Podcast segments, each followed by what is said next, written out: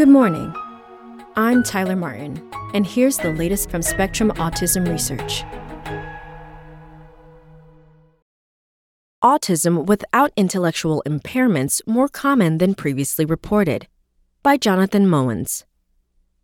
More than half of autistic people in the United States have an average or above average intelligence quotient, IQ, an uptick over previous estimates, a new longitudinal study of children in Minnesota suggests. The rise could reflect a heightened awareness and understanding of the condition, as well as improvements in recognizing and detecting it, says lead investigator Maja Katusic, a developmental pediatrician at the Mayo Clinic in Rochester, Minnesota. In 2016, the proportion of autistic children in the U.S. with an average or higher IQ was 42%, according to the most recent autism prevalence data published by the Centers for Disease and Control and Prevention, CDC, in 2020. The new study, however, suggests that this number could be as high as 59%. Katusic and her colleagues scoured a trove of medical and school records from more than 30,000 people born between 1976 and 2000 in Olmsted County, Minnesota.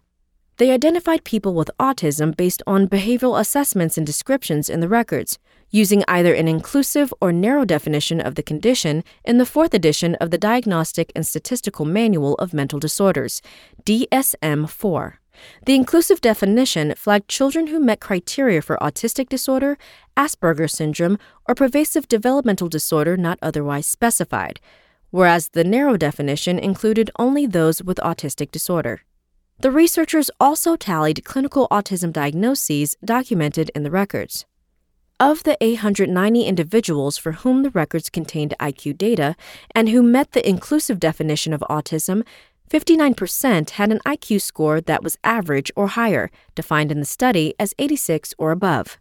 The same was true for 51% of the 453 people who met the narrow definition, by contrast, only 43% of the 187 people with a clinical diagnosis had an average or higher IQ score.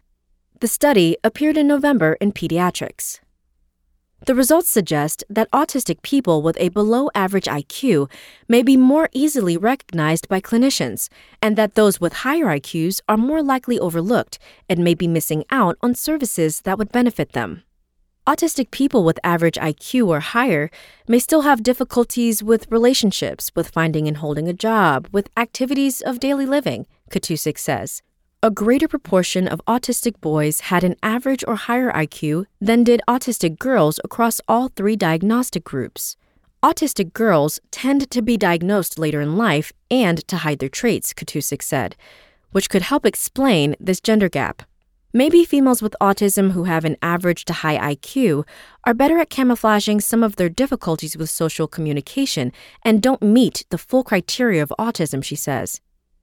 The findings come with some important limitations. For example, more than 90% of the participants are white and highly educated, meaning that the findings are not necessarily generalizable to the wider population. Also, IQ is important, Katusic says, but it does not capture autistic people's adaptive skills, practical day to day abilities such as taking care of oneself, taking part in activities, and generally being able to function in a community. Moving forward, Katusic hopes to home in on these skills and explore the gender related IQ differences in greater detail. That's all for today. Check back on Friday for more content from Spectrum Autism Research or go to spectrumnews.org.